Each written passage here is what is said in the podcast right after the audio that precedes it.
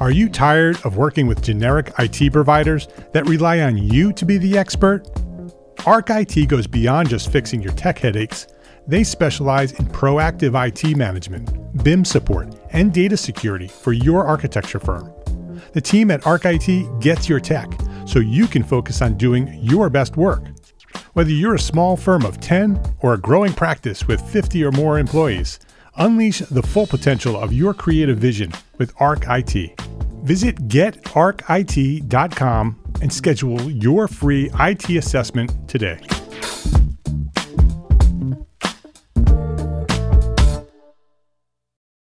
This episode of Entre Architect Podcast is supported by our generous sponsors, BetterHelp, Gusto, and ARCAT.com.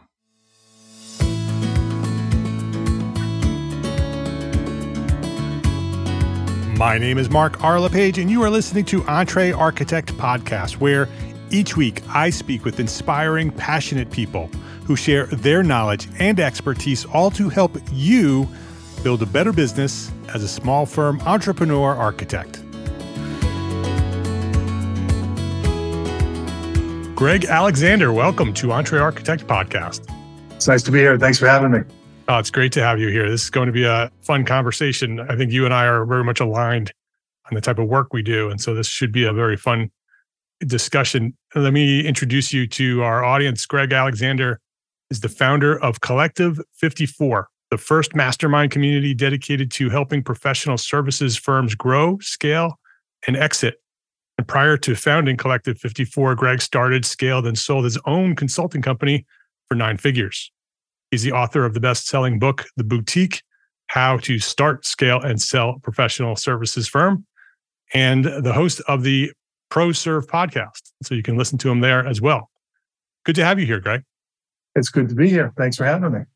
I would love to learn more about you before we jump into what you do today. Where did this all start? When did you discover your passion for what you do today, and maybe even who or what inspired you to move in this direction? It's a great question. I have a very precise answer because I've been asked this question before. Great. So, when I was in my early 30s, and I'm now in my early 50s, I went back to school to get my MBA at Georgia Tech. And at the time, I was a young executive at a Fortune 500 company called EMC. And the first week of school, it was an executive MBA program, but they had a one week kind of onboarding process, if you will. They had the former CEO of Home Depot, a guy of Bernie Marcus, come in and speak to us. And his presentation was a single slide. And on one side were the 10 attributes of the CEO. And on the other side were the 10 attributes of an entrepreneur. and he asked us to see ourselves. And when I went to get my MBA, it was sponsored by my company, and my aspirations at that time were to be a big corporate executive. And I went 0 for 10 on the CEO list, and I went 9 for 10 on the entrepreneurs list. You know, if you can have a professional calling, it was at that moment in time that I realized that my passion and what I was born to be was an entrepreneur and not a corporate executive. And from that moment forward, I set my sights on doing that, and the rest is history, as they say. How early on in your time at Georgia Tech, which I was just there with my daughter, we were just checking it out. She's a swimmer. She was there for recruiting. Great school. Great school. Really beautiful campus. How far along in your time there did you discover this? Was it early on or was it sort of closer to the end? It was the first day. First day. Yeah. That's what you said. So having discovered that in the first day and being in an MBA program, did you have any questions with yourself on whether you should pursue the MBA, knowing that you're really an entrepreneur? Well, the great thing about this MBA program, it was specializing in entrepreneurship. Great. Now, specifically on commercializing technical innovation, because Georgia Tech is an engineering school. Mm-hmm. But a lot of the material, the curriculum was based around entrepreneurship. And of course, you know, I graduated and started to be an entrepreneur in the services sector. It happened to be in consulting, but a lot of what I learned at school is what I applied when I put it into practice. So, how did you move from EMC to consulting? Well, when I graduated, I quit EMC and opened up my own shop with a classmate of mine. He had kind of the same awakening that I did. And while we were together for those two years, every weekend, Fridays and Saturdays, which was a grind because we were both working full time, we were working on this idea together and we graduated and launched. So, what was the consulting firm doing? Who were you serving? So, our clients were three types of companies. They were all business to business companies, but we did work in the big Global 2000 organization. We served companies that were owned by private equity investors, and we served companies that were funded by venture capitalists. And we specialized in business to business sales effectiveness. So our primary customer, client, was the head of sales for those organizations. And the type of work that we did is we designed sales territories and wrote sales incentive compensation plans and uh, determined how many people to hire and build the hiring profiles and training programs, things of that nature. And so in the intro, I mentioned that you sold your consulting company for nine figures. Is that the same company that you sold? Yes. We started in 2006 and sold it in 2017. All right. So, first of all, why did you sell? and then what was your next step? Yeah. I didn't have any plans to sell it, truthfully. In fact, I didn't think consulting companies were something that could be sold. But at that time, we were doing a lot of work with private equity firms, as I mentioned previously. And a few of them had said, Hey, you know, you guys have built a great firm. If you're interested in selling, let us know. And my partners decided that they didn't want to sell. So we went on that journey together. When we first got into the process, I was more curious than anything. I didn't know if it was actually going to happen. But I got some great advice from my investment banking firm that represented us. It's a company called MHT.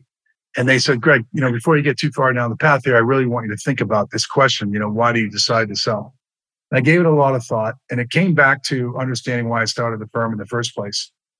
And that was I had had a lot of success at this technology company and I was proud of that. However, many felt that my success was being in the right place at the right time. It didn't have a lot to do with me, and had a lot to do with the company that I was in. So I was unfulfilled as a young man. And I said, okay, well, how do I answer a single question? And that is, how good am I? Which is an ego driven question for sure, but it in truth was the question. And I figured the only way I could figure that out is I could start a company from scratch, from my kitchen table with, you know, no money, no clients, no products or services, and see if I could make a go of it. So that was the reason why I started the firm was to prove that. So at the end of the journey, I had answered that question because we built a substantial firm. So at that point, it was like, there's really nothing driving me forward. So what do I want to do with the second half of my life? When I sold, I was 47 years old and I had dreams and aspirations that required me selling my firm because I needed the capital from that firm to go pursue my new dreams and aspirations. So in the end, you know, I was offered an amount of money that allowed me to go pursue my new dreams. So that's why I decided to sell it. That makes sense. And then, so what did you do next? What was your next step? Well, we spent a couple years, my wife and I, traveling around the world and you know enjoying ourselves because we, between my corporate life and my entrepreneurial life, I had 25 years into it, and I was a little burnt out. But then, you know, there's only so many rounds of golf you can play, and only so yeah, much That gets old quick, right? Yeah, yeah. You know, I thought I was done. I really did and then I realized I wasn't that it was a stepping stone, not the finish line. And I've been a long time participant in mastermind communities. I was in EO and then YPO and then Tiger 21. And I really like the concept of a community. So I said to myself, all right, well, what am I really passionate about? And what I am passionate about is entrepreneurship. And I said, well, how can I give back to that body of knowledge? And there's a lot out there about being an entrepreneur. However, there's not as much about being a founder entrepreneur of a services firm, whether that's a consulting firm or in your case, an architectural firm or a marketing agency or an accounting firm. There seemed to be a void there. So I said, I wonder if I can take the business model of a community and apply it to a single industry of services. And would that add value? And we did our homework and determined it was. And I funded the company in the end of 19 hired the management team, and we launched in January of 2020. So that's kind of how it was. So the North Star, if you were, was to be associated with entrepreneurs, to make a contribution to the body of knowledge around what it means to be an entrepreneur.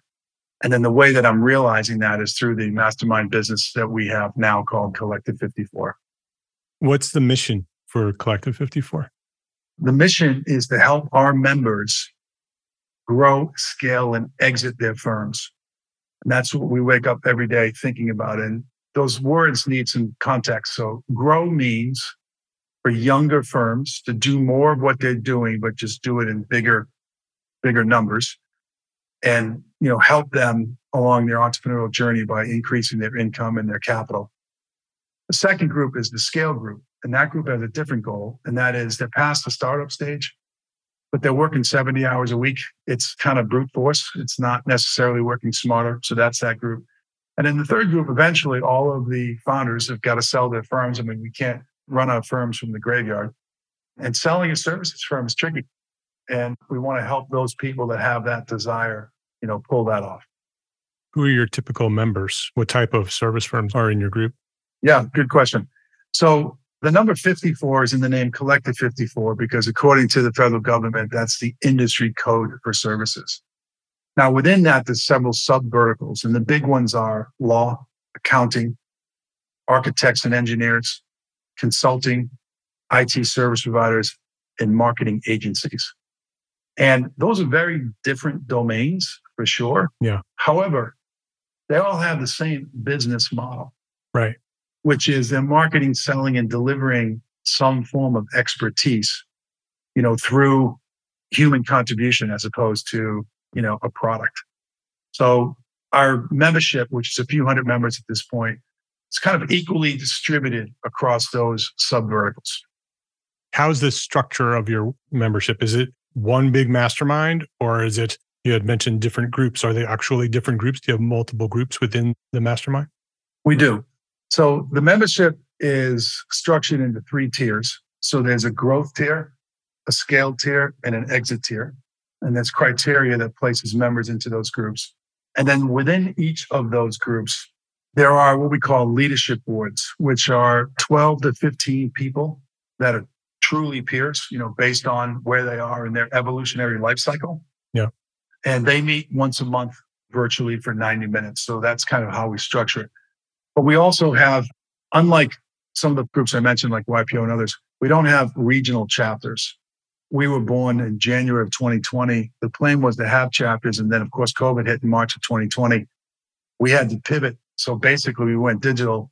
And now everybody loves there kind of being one giant community, you know, kind of all over the world.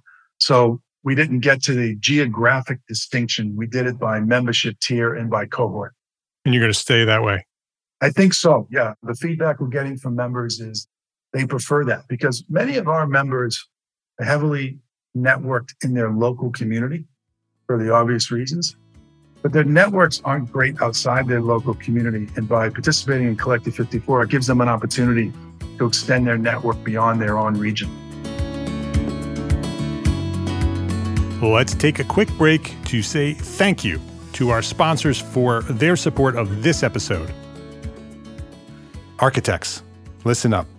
Is something interfering with your happiness? or preventing you from achieving your goals? Regardless if you have a clinical mental health issue like depression or anxiety, or if you're just a human who lives in this world and is going through a hard time, therapy can give you the tools to approach your life in a very different way.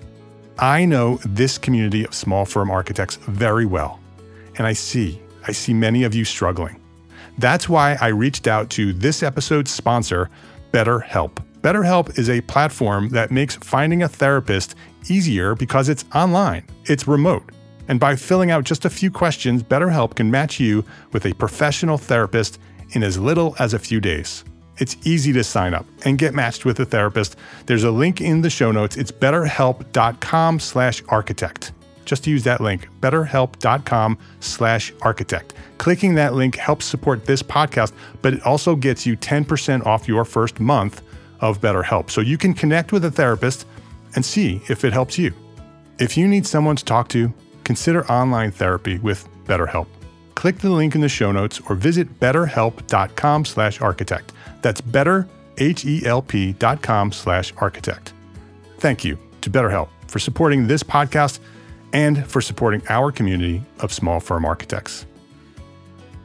Running a small firm architect business is just plain hard endless to do lists, employees to take care of, and your ever present bottom line. So, first of all, kudos to you for staying on top of it all. But let me tell you about Gusto. Gusto built an easier and more affordable way to manage payroll and benefits and more. They help over 300,000 businesses by taking the pain out of tasks like automated payroll tax filing, direct deposit, health insurance administration, 401k, onboarding tools, you name it, Gusto makes it easy. And they really care about their small business owners that they work with. Their support team is attentive and helpful. I've used them, I know. And since money can be tight right now, you'll even get three months free when you sign up. I use Gusto and I think you should check it out too. Just go to gusto.com slash architect. That's G-U-S-T-O dot com slash architect and start setting up your business today. You'll see what I mean when I say easy. Again, that's three months free payroll at gusto.com slash architect.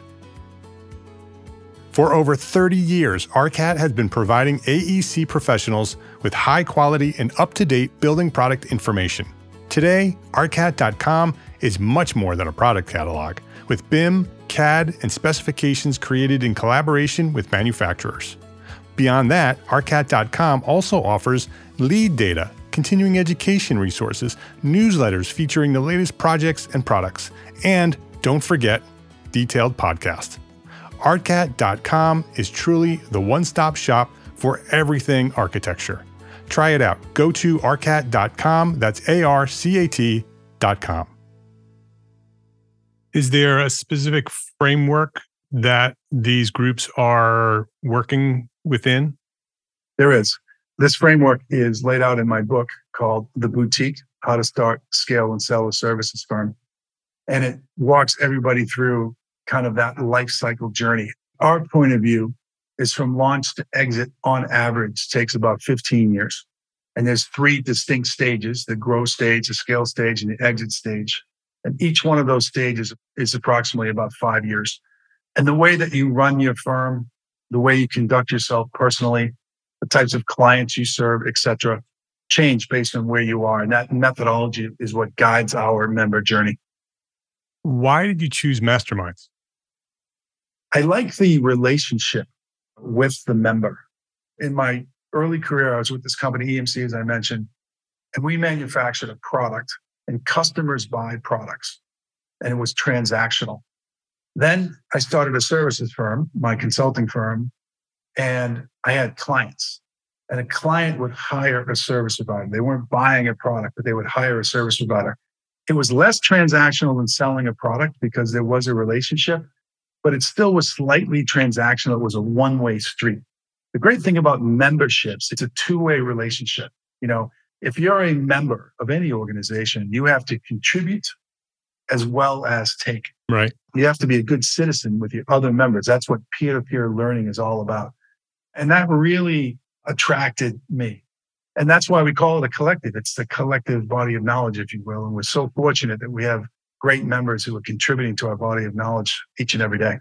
Yeah. And that sharing is critical to the success of masterminds. That's what a mastermind is, right? Is that your job as a member of a mastermind is to make sure everybody else is succeeding at the level that they can, right? Not about you, it's about everybody else in your group. And then that gets reciprocated because when you need help, you have members willing to help you.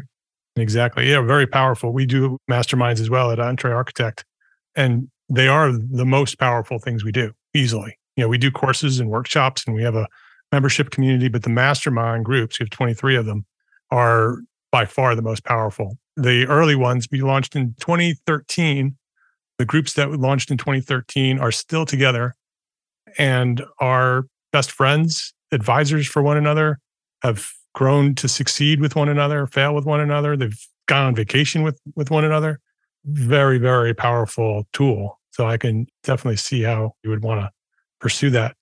With your group, where you have those three phases, where you have, you know, sort of the startup groups and then the growth group and then the exit group, do you, and I know it's very early in the growth of the mastermind, but I'm assuming that the idea is that if you're coming in at the startup group, that the idea is to move through these other groups. Is that how it's going to work? Yeah, that is the way it's designed. However, we have members that enter at different stages. Right. It's not that linear. You know, the other thing that happens too is that sometimes you might have a maturity level at, let's say, the scale tier in one aspect of your business, like maybe service delivery. And then another aspect of your business, maybe like sales and marketing, you're less mature. So we do allow members to kind of have one leg in one and one leg in the other. Yeah. You know, depending on their own maturity level. So did they meet at, with two groups then at that point? Most often not. Sometimes yes. But that particular case is actually, let me take a step back. There's six features of the membership. Yeah. And maybe this will better answer the question. So the first thing is the peer network itself, which is what we've been talking about. And, you know, the value to members is that they can plug into an existing network. The second thing is content, which is really where this deals with. There's all kinds of tools and best practices and methodologies. And when you're struggling, maybe in some areas, you might go there first. The third element is data. So we collect a lot of benchmarking data. And these are small firms, so therefore they're private and there's not a lot of public data. So, like, for example, am I charging my clients enough? Like, how do I know? Am I paying my people too much or too little? How do I know? So, we collect benchmarking data so they get that as well. Then we have events, both virtual and in person. We have software, which is operating software to run your firm, as well as a membership portal. And then the last thing, which also addresses this issue, is coaching. And coaching comes in several flavors. It can come in the flavor of group coaching in your group. It can come in the flavor with expert coaching. So we have experts that are not in the community, but have an expertise in a certain area and are giving back to the community by hosting that. Sometimes members want to come to me or a member of my staff directly. We have office hours like we used to have at university. And some of these issues that we were just talking about get addressed there as well. So those are kind of the six features. Now, it's highly unlikely that a member uses all six. So depending on each member has their own personalized journey. It's a customized journey that gets architected for them as part of the onboarding process and reviewed every year. We'll kind of plug and play based on what they need at that moment in time. Who is the ideal member in your group, right? Because it's a very large yeah. group of people, right? This collective 54, this code 54, as you mentioned earlier, lots of different industries. Who is your ideal member? And you know, to be specific, but generally, what's your price point? Yeah, well, I'll give you the specifics. So we, our dues are $835 a month. It works like a Netflix subscription. You just month to month, you can cancel anytime. Yeah. We're pricing it for the small business owners. So we're trying to make it very affordable. And, and that's why it's kind of a one to many model. And that seems to be working well for everybody. In terms of the ideal member, there's one personality trait that is the most important by far, and that is people that are lifelong learners. They want to learn from their peers, they want to learn from content. They understand that their firms are going to be as successful as they are individually, and investing in themselves as first time founders is very, very important. So, therefore, they make the time for it. When members leave us or don't join, it's not usually due to money, it's due to the time investment. Yeah. And you have to just say to yourself, I'm going to do this and build a habit around it. So that's the most important thing. There are some demographics. So, for example, we're focused on the North American continent. So, the US and Canada, you know, there's some time zone challenges and language challenges when you get outside of that. They've got to be in the professional services industry. We have a lot of like software as a service companies that want to come in and we don't let them come in. We do like co founders. It's not a requirement, but it's a plus. And the reason for that is that if, like, let's say two people join instead of one, they can get more out of the membership through a divide and conquer approach. So, those are some of the things that we're looking for. What does the future look like? If you built this few years ago, you launched it, it sounds like it's growing and very successful. Do you have plans for what it becomes in the future, next five, ten years? Yeah. So the thing that I'm most excited about is that in our three and a half years, 26 of our members have gone full cycle and have exited. Oh, cool. Yeah. And it's incredibly rewarding to have ringside seat and watch this. And I'm not taking credit for it at all. You know, we were on their journey with them and watched them do that. So, you know, the future is, you know, one day I can come back on your podcast here and say we've got 2,600 instead of 26. Like that would be a really fantastic thing. And it comes back to your first question, which is what I'm passionate about. Now, there's a lot of problems in the world. And I think the entrepreneur are the people, and the entrepreneurs are the people to solve those problems. Agreed. I don't think it's government agencies. I don't think it's nonprofits. I don't think it's universities, although they all have a role to play. But I, th- I think it's the courageous entrepreneur that's going to solve these problems. So I'm hoping that the future is is us contributing to as many fantastic entrepreneurial stories as possible. Yeah, yeah, I'm very aligned with me. I agree with you. I think the big problems in our world will be solved by individuals. Yeah, lots of individuals doing the things that they do, and not going to be solved with policy and government for sure. Case in point regarding your audience, architects, right? So, because of working from home now, we have hollowed out downtowns with big, giant office towers. Right. Are we just going to let those things sit there and not be useful and pollute the environment? Or are brilliant architects going to get together and figure out a way to repurpose those buildings and contribute somehow to revibrate, if that's such a word, our downtowns like that? And that's going to take entrepreneurs to figure that out. Yeah. Yeah. Absolutely. Very interesting conversation. You had mentioned that you have live events. Yeah. What do they look like? Do you have small events and big events, or what's the opportunity for members in a live situation? So we have a capstone event, an annual event called the Founders Summit. It's held the first week in November every year, so it's coming up. This year it's in Fort Worth, Texas. And that's a two-day conference that all the members come to, and it's it's really a fantastic event. And that's the big capstone event. And then we have regional events that we call member meetups that happen on a quarterly basis. And they're not everywhere in the country. There's where we have enough geographic concentration of members that they can get together and they're member led. Those tend to be a little bit more social. They tend to be more networking events. The big annual event is heavy on educational content. Mm-hmm. The regional member events are more social and networking based. Our members are referring work to each other all the time.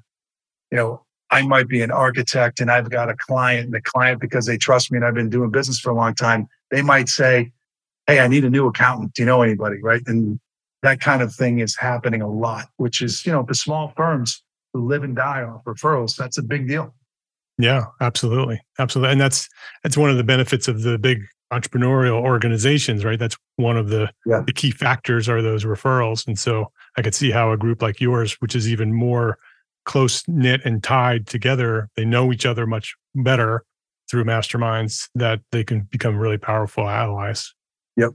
What would you say if there was one thing that you can leave our community of architects? What was one thing that a small firm architect can do today to build a better business for tomorrow? Which we leave them with?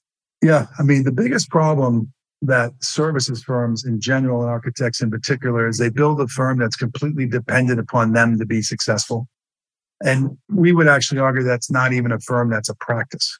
And there's nothing wrong with that if your aspiration is just to make a nice income.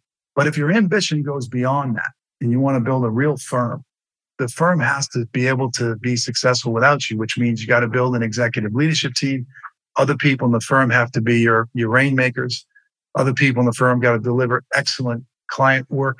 So that's the real issue. And it's kind of a natural progression. You know, you hang your shingle, you know, you're a one man shop and you start and then you have a little success and then you maybe hire two or three people and on and on. But if you're not careful, one day you wake up and you realize, you know, you've kind of built your own prison cell. You know, you've got all the success and you can't get out of the way because everybody's counting on you. The earlier you can start thinking about that and maybe architecting your architectural firm towards solving that problem, the better. So that would be the one thing I would say. Yeah, I'm sure there's hundreds, maybe thousands of listeners right now nodding their head. Yeah. they recognize that sounds familiar, right? That they've built their own prisons. His name is Greg Alexander. The company is Collective 54. You can learn more about Greg and Collective 54 at collective54.com. Go check it out. Say hi to them. We'll have links to all of that on the show notes. Greg, thank you for what you're doing. I think it's a very important role that you've dedicated yourself to bringing this group of people, the service provider people who are entrepreneurs. Like we mentioned earlier, they're the ones that are going to improve and save the world for us. And groups like yours, Collective 54, are groups that are helping them become successful so they can go do that, right? So they can have the mission of making the world a better place. So thank you for doing that. And thanks for coming by here and sharing your knowledge at EntreArchitect Podcast. Well, Mark, right back at you. I appreciate very much what you're doing for your niche. We share a lot in common in that sense. And it was an honor and privilege to be with you today. So thanks for having me. Yeah, you're welcome. If you liked this episode of Entre Architect Podcast, please share a link with a friend. That is the best way to help us grow. And that's how we have grown to serve thousands of architects just like you. Share a rating, write a review, but most important, share a link to this episode that you just listened to. Go send it off to a friend. I'd really appreciate it. Thank you to all our sponsors for this episode. Links to the sponsors and all the resources that we discussed today in today's episode, they're all found at entrearchitect.com slash podcast. EntreArchitect is a member of the Gable Media Podcast Network, the next evolution of interactive media and resources for the AEC community and beyond. You can now earn continuing education credits for listening to this podcast, EntreArchitect Podcast. Select episodes are available for continuing education credit. Go learn more at gablemedia.com slash members. And if you are a small firm architect, listen up, architects. Join us today at EntreArchitect Network, the worldwide organization for small firm entrepreneur architects. That's you with monthly business training, business resources, special session webinars, mastermind groups, and a thriving community of small firm architects. Your peers are there. Hundreds of them are there already. We will provide you with the support and the encouragement that you need to succeed. Hey, and this is super exciting. This is new coming in 2024. EntreArchitect Coaches. Yes, finally, after all these years, business coaching for small firm architects. It's coming to EntreArchitect Network in early 2024. Join us. Try EntreArchitect Network for free for 30 days. It's free for 30 days. Visit network.entrearchitect.com to learn more. That's network.entrearchitect.com to learn more. Try it. Come join us. Try it for 30 days. Thank you for listening to this episode of EntreArchitect Podcast. My name is Mark R. LePage. Love, learn, and share what you know.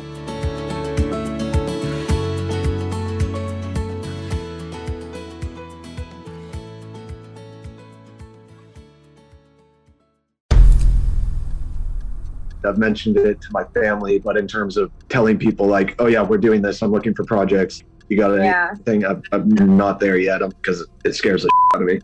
Dreaming of launching your own architecture firm? Well, buckle up for a wild ride with Emerging, the podcast that shares what it's really like to start an architecture firm. Where do we begin? We don't even know what type of business to formalize as. Is it an LLC? Is it an LLP? Like, how are taxes? I mean, the list is astronomical. Season one featured founders Jeffrey, Lexi, and Chris, owners of Level Studio Architecture, are your fearless guides on this unfiltered journey from napkin sketches to a thriving studio. One evening, stumbled into one last dive, we sat at the bar and pondered our postgraduate futures. Amidst the conversation, a napkin became the canvas for our aspirations, sketching plans and milestones, sealing our heartfelt commitment and shared dreams. In drawing down dreams on a napkin collectively, that then you know in your head you've rooted like oh i'm connected to these people like long term the process of starting an architecture practice brims with excitement and challenges demanding meticulous planning flawless execution and unyielding resilience I kind of hate the term because it's so overly used, but I think everybody knows imposter syndrome. And I think it's it's so real to this day. I, I I don't know if it's with everybody, but with me, I'm always questioning like us, can we do this? Are we ready to do this? Are we prepared? Can we do it? Did we just decide a name? we did it, guys. Oh my One that God. came out of nowhere. Woo! It came out of nowhere. I liked it. I saw it. Ready to turn your aspirations into reality? Follow the link in the show notes to subscribe to Emerging and chart your own path to architectural success.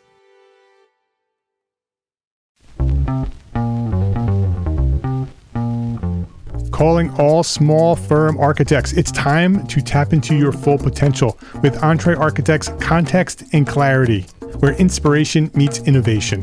Hey, it's Mark R. LePage, founder of EntreArchitect, and I'm inviting you to join my two favorite co hosts. Jeff Eccles and Katie Kangas as they bring together authors, experts, and thought leaders for electric conversations with entrepreneur architects around the globe. It's not just a podcast, it's a community where dreams meet action. there's a simple equation there. And what for me, what that did, just doing that basic calculation was it allowed me to compare what I had actually saved in my retirement accounts to what I thought a possible projected annual spend might be. Artists are temperamental, so beautiful design is going to be a priority. When the job is done, we're going to actually need to live in the house, not live with the person who designed it. and so uh, for me, the the artistic skill, the architectural skill is most important. And so I would say like that would be 60% of it, if not more. Gain insights to build a successful practice. Subscribe, engage, and let's redefine your future together. Join the Context and Clarity community, where every conversation adds to your blueprint for success.